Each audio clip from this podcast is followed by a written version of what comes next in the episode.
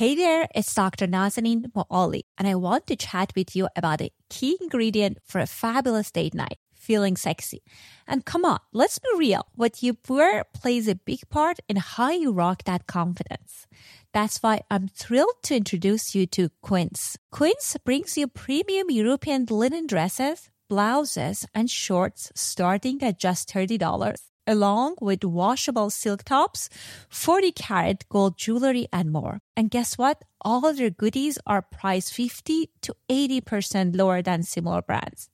By teaming up directly with top factories, Quince skip the middleman and hands us the saving. Plus, they stick to factories with safe, ethical practices and top-notch fabrics and finishes. How awesome is that? Picking from Quince's website was tough because they have a ton of fabulous choices. I ended up going for their 100% washable silk sleep dress in champagne. And let me tell you, my husband was floored. He's convinced whoever rocks this is in for a blast. I'm going to record some content on that dress so you can see how fabulous is that dress. Elevate your date night style with Quince. Pop over to quince.com slash sexology for free shipping on your order and 365 day returns. That's quince.com slash sexology to get free shipping and 365 day returns. Quince.com slash sexology.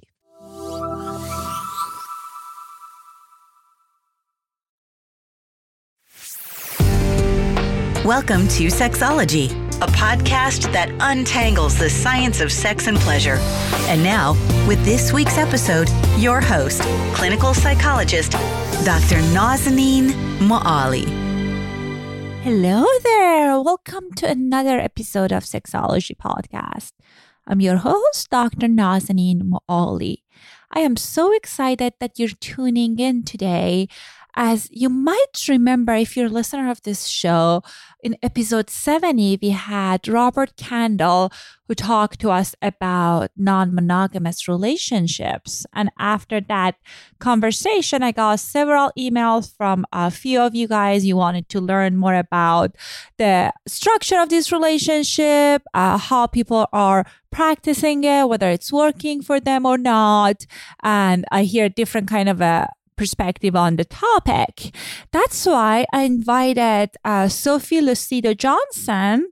Uh, she's an author to come on the show, and she's someone who practices polyamory, and she's in a polyamorous relationship. And I thought it would be interesting to hear her story of how she navigates this lifestyle and how she goes about talking about polyamory with friends and family and how this lifestyle helped her to deepening her intimacy with her partners.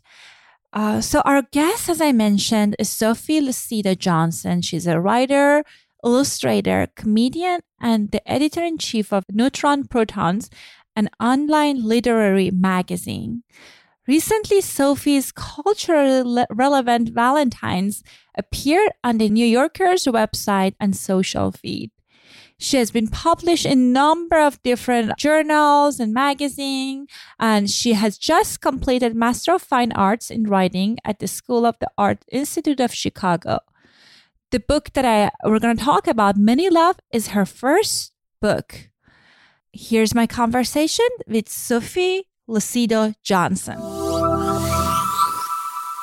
Welcome back to another episode of Sexology Podcast. I am so excited to have Sophie Lucido Johnson, an author of Many Love, on our show today. Sophie, welcome to our show. Thank you. I'm really excited to be on your show. Thank you so much for coming on. So it's so wonderful that I was just sharing with you before we started recording that I really enjoyed your book. Mm-hmm. And it was it was interesting and different than what I expected. So I could totally relate. I'm I'm in a monogamous relationship and I could totally relate to many of the stories that you were saying. So I think it was very refreshing to see things from a different perspective. Thanks. Yeah, thank you. So uh, I just wanted to start to hear more about the polyamorous lifestyle. I know in the book you mentioned that you started with monogamy and things evolved for you. So tell us about like polyamorous lifestyle what does it look like for you to be in those kind of relationships? Totally. Yeah. So I have been with my now fiance for about four years now, but we aren't exclusive with each other in terms of really anything. We live together, but we also live with roommates. And I spend a lot of time with him and we go on dates and I feel very committed to him emotionally and um, physically for at least the time being. I love him. He's the best person on the earth. So I almost feel selfish for having so much of his time. But I also date a couple of women who I like a lot. And um, yeah, I have a date tonight with a girl I really like. Um, and then I also just try to prioritize other types of relationships, like relationships with my close friends and family, so that I'm not just spending all my time with one person. Um, so for me, it, polyamory is less about sex, although sex is definitely a big part of it, and sort of more about just re examining priorities so that you have sort of a healthier balance of the priorities in your life when I was reading about the chapter on polyamory is not about sex, and I know you were talking about ethical slut that Dossie Easton wrote, and it was one of the first book I read about polyamory, and it was interesting to hear your perspective. So it seems like you you emphasize the relationship as well. So tell us a little bit more about that. Yeah, well, I think that so I'm 32. Well, I'm going to be 32 tomorrow. Oh, yay! Happy birthday! Thank you. I'm 32, so I identify as a millennial. And I think that um, my generation and the generation after mine, which I'm in touch with because I teach high school, we are a little less likely to commit in more traditional romantic ways. And I think the way that that gets portrayed a lot of the time is sort of, well, you know, young people just like to have a lot of sex and sleep around, and they're afraid of commitment, and they're not interested in making the necessary sacrifices that you should make in order to have a healthy relationship. And I don't think that's so much what this is about. For me, the idea is, you know, it's unrealistic to think that you can get all of your emotional needs met from one person, emotional and physical in some cases for example, I tend to be a little bit kinkier than my fiance. And so it's nice that I can seek out other relationships to satisfy that sort of desire of mine. But just also like Luke, which is my fiance's name, doesn't like to just talk about feelings all day long. It's not his favorite thing. Um, he likes to play soccer. It's not that he hates talking about feelings, but uh, he just doesn't want. He, I mean, if it was up to him, he wouldn't spend four hours processing sort of the meaning of some some anger I had at work. However, I do have a lot of close friends who we like to have connective conversations like that. And I think that's really important too. So, um, trying to figure out how to let different people serve different roles in your life so you can take some pressure off of your partners. Because I think a lot of times we end up ending relationships with people because we want them to be something that they aren't and we seek to change them. And I find that to be such a sad reason to just cut someone wonderful out of your life. Someone who might satisfy you in a lot of other ways, but they're missing, you know, just one thing like, oh, I really wish he liked to go see the same kind of movies as I did, but he doesn't. So we must not be meant to be. I mean, that's that's a sad right glimpse of reality. Yeah, and it's interesting. I was reading the book. They're like your you were the part that you were talking about your earlier life experiences, and you were talking about how you had this like an adolescent, teen years, you had this like meaningful relationship with other women, and mm-hmm. then you know the way that's portrayed for I, I can say definitely for me, it's like a placeholder until I meet my boyfriend. Right, right, right. And exactly. it's just like devaluing the relationship that you have. And it's just awesome on its own. Yeah, exactly. You know, it's crazy. I feel like so my best friend in high school was just awesome. We did so many cool things together. I we made a lot of daisy change, which doesn't sound fun, but it really was. And we had a lot of breadsticks from the pizza parlor and sleepovers. And I really damaged that relationship when I got into um, a romantic partnership with a with a boy who wasn't that great. Like he was just a boy. But lately, now now that I've really rethought it, I think I'm rebuilding my relationship with my friend from high school who I lost. And I just am so grateful. She's awesome. She's really funny, good at memes. Memes are cool these days. Tell me about them. I feel like all of a sudden I feel old. I know, I know. Well, my students really like them too. I, I don't, I don't know what to say. I mean, this, this is this world we live in has so many different opportunities to not be bored. But I think a meme is a picture on the internet with some words that makes you laugh, and that's all it is. I think that's not ultra complicated. But my friend, my friend Jessica is pretty good at, at I guess I'll just say poop jokes. I think she'd be proud to you. Very cool. And it seems like, you know, it's interesting that you were talking about your fiance and how, you know, there are certain things that you feel you guys are awesome and there are sort of, sort of other things that you you feel that other people in your life are good at or even better at it. Mm-hmm. I was just having this conversation with my husband. So I was reading, I'm reading this book about infidelity and all of that. And I was talking to him about honey, how would you feel if I had emotional affair? I was, and he said, mm. oh, what is emotional affair? And I was like mm-hmm. explaining mm. what is that. I was like, oh, that sounds awesome. So you would go to someone else for emotional needs mostly.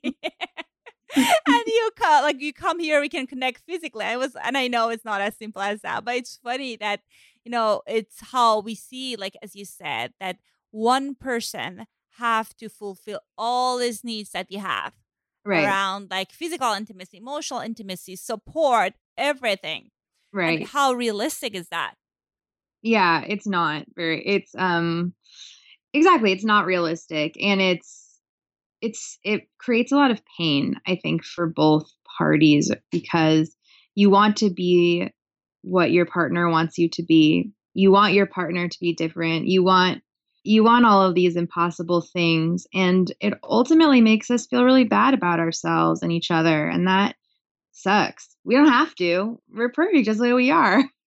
But it's hard to find and in fact like wonderfully hard to find someone who like checks every single one of your boxes. I mean that's such a beautiful testament to how unique and different we all are. And that ought to be celebrated. It's a really positive thing about our species our crazy species Right. And I know in the book you're talking about, it's not for everyone. So I can right. see our listeners say, oh, I don't want to do that. If you don't want to do it and it's not a fit for you, that's totally understandable. But it seems like it can be or it may be a good fit for many people. Right. I mean, yes. I think that the, the key here is how interested are you in dealing with really painful jealousy? Right. Because it comes up. And i the way that i talk about so i have a lot of friends or acquaintances who because i write about polyamory tend to come to me for permission to cheat on their partners. And i am probably the most anti-cheating person that you will meet in your life. I think it's i mean i i understand why people do it absolutely. I, I don't hold a lot of judgment but i also am not going to give someone permission to cheat and the thing is, I think you make a choice. You have to make a sacrifice no matter what. If you're going to be in a committed relationship, there are sacrifices that have to be made. I mean, that's just sort of what commitment is. So, do you sacrifice, you know, the knowledge that you're going to, or do you sacrifice ever sleeping with anyone else ever again? Or do you sacrifice the emotional comfort of not feeling jealous a lot. And I think that it's it's pretty positive for me to work through jealousy with my partner. It, it brings me closer to to my partners. But that's not true for everybody. Jealousy really can be painful, it can bring up a lot of triggering feelings. And you have to sort of know yourself well enough to know if it's something you want to work through or not. Right. And I, I was reading about in your book as well about like how you navigated a different situation with your primary partner. It's it sounded like it was very courageous but and very vulnerable. And I can see if you have someone that have childhood wound, those right. those situations would be so much more challenging to work exactly. through. Yeah. Totally. And you might have a lot to work through, you know, before you t- attempt to enter into this kind of partnership with a stranger or someone you don't right. know very well. You know, there might be like a lot you can do with a therapist before you venture into the kind of crazy snowflake wasteland that is polyamory. It's just there's so many ways that it can look and be that it can feel sort of scary. And I think you know, if you're already in a relationship, the relationship really needs to be healthy at its foundation before you begin to open it up. It's definitely not a solution for a relationship that's suffering, which I think is a common misconception. That makes sense. And I would imagine then you have like one of the other things that's very important for people, and you have to have very good boundaries. Right. Because it sounds like you there is a primary partner and there's a secondary partner and just it's hard to navigate those, I would imagine, at times. Well, yeah, and just to be clear, that's definitely not the only way that a polyamorous relationship should look. I think right now something that's been bugging me is sort of the media portrayal of like cisgendered men and women um, mm-hmm. in a relationship. They open it up, they sort of date other people, and this like language around primary partner and tertiary partners. Whereas like some of the most healthy polyamorous relationships I know are are really outside the box.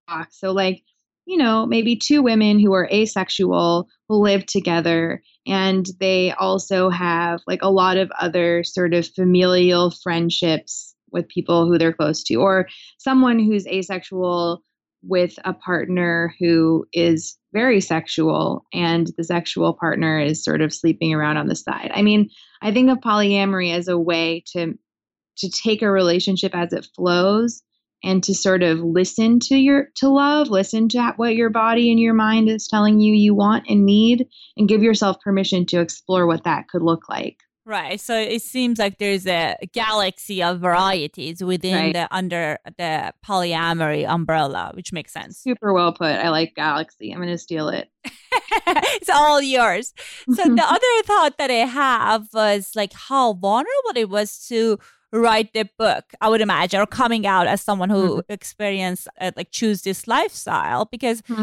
you me and you i mean i grew up in iran so definitely our upbringings yeah. are have definitely lots of differences but i could totally relate that just like you know you grew up it's like similar family as i have as far as dynamics mm-hmm. and like you talked about your mother how she was hoping for you to like most mothers to be having like finding the one and like right. how that was even it seemed like she wasn't necessarily 100% on board with that i mean it seemed like right. she, they, again i'm i'm this like saying this based on the book so it might not be true but like she was kind of trying to encourage you to choose that path and so tell us how was it to share this with with the world about that this is something i do and this is something that makes me happy yeah, no, definitely. It was definitely true.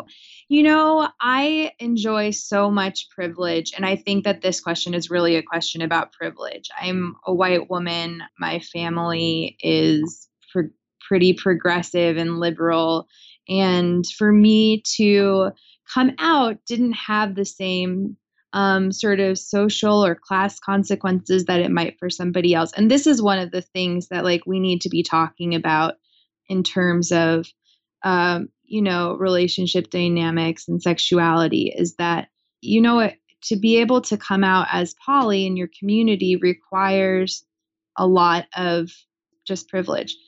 So i am aware that it's not something that everybody can do or should do. I know people lose their jobs and they lose their families over um, this kind of opening up um, it was possible for me to do i think i feel similarly about veganism. I'm a vegan and i know that that's just that's a choice that i'm able to make. It's not something everyone can do. I was able to open up and i really believe in this. I believe that love should be um, something that we are constantly examining and thinking about. I believe in love as an incredible force for positive change in the world which it sounds real woo woo but i really believe it and I wanted everyone to know that this is something that I thought. So, yeah, my grandmother, for example, wasn't pleased about it. She's she was feeling very scared for me and um, my relationships.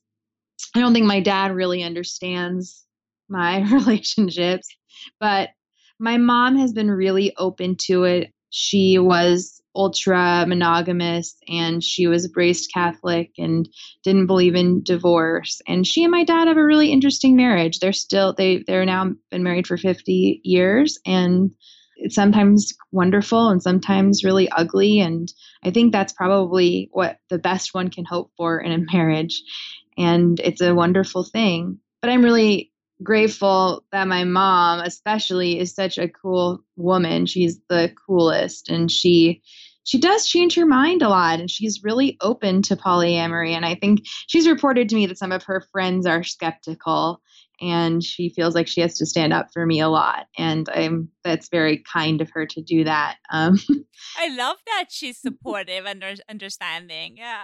I know me too. I mean yeah she's great and mm-hmm. I I think at first when I first told her I was you know not going to pursue monogamous relationships anymore, I think she was you know thought maybe it was a phase, but I'm 7 8 years into it now and it really feels good for me. I I feel like I haven't had a breakup in that time. My relationships have just sort of changed and and I feel a lot healthier and there's a lot less drama, which I know sounds crazy. I think that like the idea of having more people tends to make one think that there's more drama, but all the communication just sort of makes for a lot of happy, boring relationships.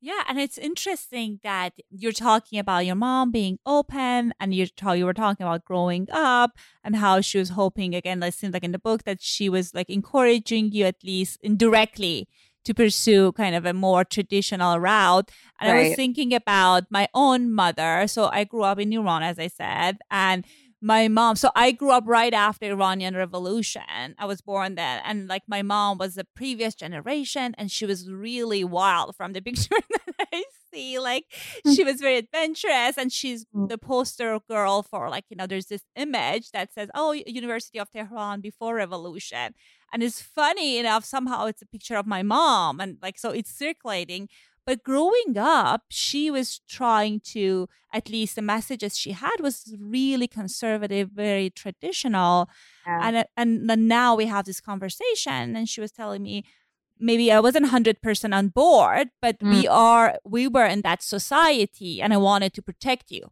Right. And I think like lots of us carry on the script and passing it along because we're afraid. What if like we encourage other ways of living and what would be the consequences right. for our, our loved ones and children? Yeah, and there it's really I thank you for sharing that story. Um, I it's really different for different people, you know, and sometimes those consequences are so are, are real in a way that you know we don't always acknowledge because people can get hurt and and even killed over you know sexual preference. And um, that's still a very real existence for a lot of living human beings right and even for children i think like so if you are in a unit that's working it can be wonderful resource for children to have like different financial support and emotional support if you're in a polyamorous relationship right. but i would imagine most places the school wouldn't be open to that yeah, or tried, least, yeah yeah at least sort of side glancing. I mean, one of the people I talked about talked to while I was um, working on the book is this woman Valerie White, who's in her 70s, and she's in a triad with um, a man and a woman. So they're all kind of dating, and they have twins. And yeah, Valerie is their biological grandmother um, because her daughter donated the eggs to the other woman who wasn't able to conceive. So at their school, um, everyone sort of thinks Valerie is the live in grandmother when really she is a person who is in a relationship with these with this couple and she you know she and her partners report how flexible it has been to raise those kids like you said there's another stream of revenue coming in. There's more time allotted. It allowed for um, the other couple to sort of sleep through the night because Valerie likes to stay up late with the kids when they were babies crying. It's just like more people raising children is always easier. Definitely. But um, but it's just not it's not socially acceptable yet. And I really do hope that will change. I do. I I believe that it will. I think we're moving in that direction because I I think we actually evolved to live in greater community with each other. And yeah, once again, that's like less about sex and just more about how do we how do we treat each other better as a on a whole as a species. Right, and I agree with you. Like, I think there, if we have more stories like your story, the way you sang in the book, it will be helpful for people to see. This is not for someone that's like a group of hippies living in the wood. it's like all of us get like something that can work for like most people and some people if you choose to, and it's just like different preferences of right. like family dynamic. Yeah, exactly, totally. Um, yeah, hippies in the woods. Uh, the- Sorry, I hope that wasn't offensive, know, but I would imagine that's what most people think. I mean, it's what's it definitely, and there's some always some truth to cliches. There are people who I think, you know, um, have values and push them too far and too hard on their children, and this is a very much sort of a change happens really slowly over time. Um, so I live in this big house with my fiance, and we have a few roommates, and I really love sharing one family dinner a week and like that we help each other with the gardening and i think that that's a really functional way to live. We share ha- paying for things and we share space and community but it's not the same as everyone is sort of naked eating grains on the floor. But i know people who do that. So i don't know you know it's who knows where we're going to go in the future but um, i think it ultimately boils down to being willing to ask yourself constantly if you know you're living your truth and it's really hard i think it's much easier to settle into one way of being and just decide you've got it all figured out even though the only evidence that we have is that people change love changes times change and we're all very resistant to it Right. And I love when you said, like, you know, kind of checking in with your for yourself. How is it working for you? Right. And if yeah. it's not working, what are other solutions? And I think right. like some kind of psychological flexibility is the key. Yeah, absolutely. Again, just like going against what you like always thought can be very challenging and isolating. So something else I wanted to know about is so I know I love the illustrations that you had in the book. Oh, and wow. one of them was talking about the difference between polyamory and open relationships. Yeah, yeah, talk yeah. a little bit about that? Yeah, um, this is something that people are really curious about. And just to, full disclosure, it seems that these days polyamory is a less popular term and people are more into the term ethical non monogamy. And I think that's silly, but I, like people, but people love changing language and deciding language is like wrong and that it ought to be different. I love the word polyamory because it's this sort of marriage of a Greek word and a, a Roman word or Latin word, a Greek and a Latin word, and they don't shouldn't belong together, and that they literally mean like many love. I think is very sort of appropriately messy and odd but um so, polyamory and open relationships, the way I tend to explain it is that um, so you know how every square is a rectangle, but not every rectangle is a square. Right. Right. So I so every polyamorous relationship is an open relationship, but not every open relationship is a polyamorous relationship. So it, a polyamorous relationship has a few more restrictions and is a little more specific. In open, being open or being in an open relationship um, really might just mean you are sleeping with a lot of different people and you're not really talking about it and like your priority is sex right now and ain't nothing wrong with that that's great for a lot of people who are exploring themselves sexually as long as you're using a bunch of protection, you're good. But polyamory is really about communication and being honest and consenting. So, yeah, the idea that you this relationship has the potential to be open with the agreement and consent of all participants. So I couldn't go and just sort of like sleep with Mary if um, Mary didn't know that I also was sleeping with John and Mary needs to consent and agree that that's also what she wants.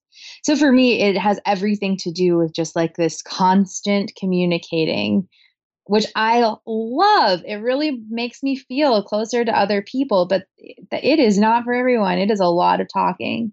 I don't know if it's clear to you, but I just love talking. I could talk. I no wonder. I sound like I can talk to this woman with uh, to uh, in hours, but you're right. It seems like you're having lots of difficult conversation potentially and vulnerable conversations. Right, but they become really beautiful though, because like if you're feeling jealous, the jealousy is coming from somewhere within you, and jealousy is super complicated. There's lots of different types of jealousy. But if I was feeling jealous because Luke is dating someone else and you know, I think that she is prettier than I am, to talk to Luke about my deep insecurities about the way that I look and how frightened I am of losing him over someone who I perceive to be more beautiful. Like that conversation allows me to really get deep with some stuff that is tricky to talk about in the first place. And I'm sharing it with someone I really trust and I'm committed to. And he's not the kind of person who does a lot of comparing, but but I think the key is rather than get defensive, rather than say, "Oh honey, no, you're the most beautiful person in the world. You have to believe me." The key is to say, "I hear you. You know, that makes sense. That sounds really hard to feel like you're not beautiful. I mean, I can't, that sounds incredibly painful. And it makes sense that you would feel jealous. And tell me more about that feeling and let's unpack it. And all the while, I assure you, I'm not going anywhere. I love you. You're my priority. Let's hear what you're feeling. Those conversations are awesome. It just, it really helps you to feel more confident about yourself at the end of the day. Right. And I think willingness to uh, sit through it again to me seems like difficult conversation, but you're right from the place of vulnerability at times we feel closer to others. Yes. Yeah, and also it just makes me feel like noting, you know, it really is our tendency to be very reassuring to our partners from our sort of egoic perspective of um, you know, don't worry. You have nothing to worry about. Don't be jealous. You have no reason to be jealous. You know I, I, love you. Don't worry don't worry don't worry. And i think that that kind of talk is pretty counterintuitive. You have to mm-hmm. kind of acknowledge uncomfortable emotions as valuable and relevant and real. And just because something a, a feeling isn't isn't true doesn't mean that it it isn't real that's true. And again, just openness to letting people have their emotions versus trying to fix it. Yes, exactly. That's exactly true. So, one other thing that you were talking about in the book that I didn't know about, you made this kind of connection between polyamory and queer culture. Can mm. you tell us more about that? Yeah, polyamory really has sprung up from queer culture um, on lots in lots of different ways so and and it's so complex. I am afraid i'm gonna miss something. So just a caveat i bet i missed something in what i am about to say. Um so in terms of i you know talking to a lot of gay activists from gay male activists from sort of the 80s the idea of sort of a queer family or a gay family was just was pretty common and open relationships were pretty common and um, monogamy wasn't an expectation. And that was that was absolutely sort of a part of the landscape earlier than it was for monogamous folks. Now in terms of this word polyamory and paving the way for sort of a deeper emotional kind of open relationship. A lot of that work has been done by bisexual women in particular. It's not 100% clear why, but a lot of like the woman who wrote the definition of polyamory is bisexual woman. A lot of the organizing of events and conferences around developing the ideology behind polyamory has been done by bisexual women. And I think you know, a lot of people who are poly tend to claim queerness, and that is contentious to to say, "Oh, I date multiple people, and that's sort of my sexuality." And I might not say that that is absolutely true, but it is true that you know, queerness and questioning the status quo around what love has to look like are are similar in in their beauty. Uh, that said, you know, like I said earlier, to be poly is some is, is something that is easier to hide than to be gay or lesbian and in a committed partnership with a same-sex couple. It's it's easier to sort of like have this behind closed doors and to pass, um, as one might say. So it's pretty complicated, but I think the bottom line is that queer folks are super advanced and have always known more than everybody else. I like that wrap up. On that note, I know you have this wonderful book. And again, I highly recommend that it was engaging, interesting, and funny. So, where can our listeners, if they want to check out your book, your content, uh, what are some of the ways for them to find that? This is so cool. I get to self promote. It yes. makes me feel funny, but I'm excited to do it. Yeah, the book Many Love comes out on June 26th and it is available on Amazon and Barnes and Noble and Powell's. I'm going to recommend Powell's. I'm from what Portland. Powell's? I have yeah. no idea. it's the country's largest independent bookstore. It's in oh. Portland, Oregon, where I was born and raised and um, they have it on online and they will have it on their shelves and so pretty much anywhere you can buy a book and i think there's a kindle version although there is a review online that says it's not as good and i just think you should hold this book in your hand because of all the pictures and things like that and my writing is on my website sophielucidojohnson.com Awesome. Thank you so much for your time. I leave the link to the show notes uh, about the book and also your website. And yeah, this was so lovely. Thank you for your time. It was such a pleasure to talk to you and good luck with the show is awesome. I, I'm a big fan and I'm very grateful for your time. Thank you so much. Mm, take care. I hope you enjoyed our conversation around polyamorous relationship and I appreciate Sophie's openness. I would imagine given the level of kind of judgment and negative attitude that people have, even in the US, around alternative lifestyles. Definitely, I would imagine took some courage from her to open up about her experience to us and to other people. And for me, it's always helpful to hear people's personal stories. Obviously, I'm a psychologist, so I love hearing people's stories, but I feel I feel it helps us to develop appreciation of different ways of living and thinking and uh, relationships and uh, why it's working for people. It's interesting that recently I read that uh, one in five single Americans have engaged in consensual non monogamy. So it's something that's more common than you think. And um, I think it's interesting to learn more about it. Anyhow, as always, I really appreciate it if you take a moment, write an honest review for this show on iTunes or Stitchers. It helps me to reach a broader audience. And I feel sexual education is something that we never get enough of. At least that's how I feel. And uh, with you writing a review for this show, uh, you help us rank higher in iTunes, and we will be able to talk to more people about these things. Anyhow, I love you and thank you for listening to this show, and I'll talk to you next week. Thanks for listening to Sexology Podcast. For more great content, visit www.sexologypodcast.com. Please be advised that information presented on this podcast is not a substitute for seeking help from a licensed mental health provider.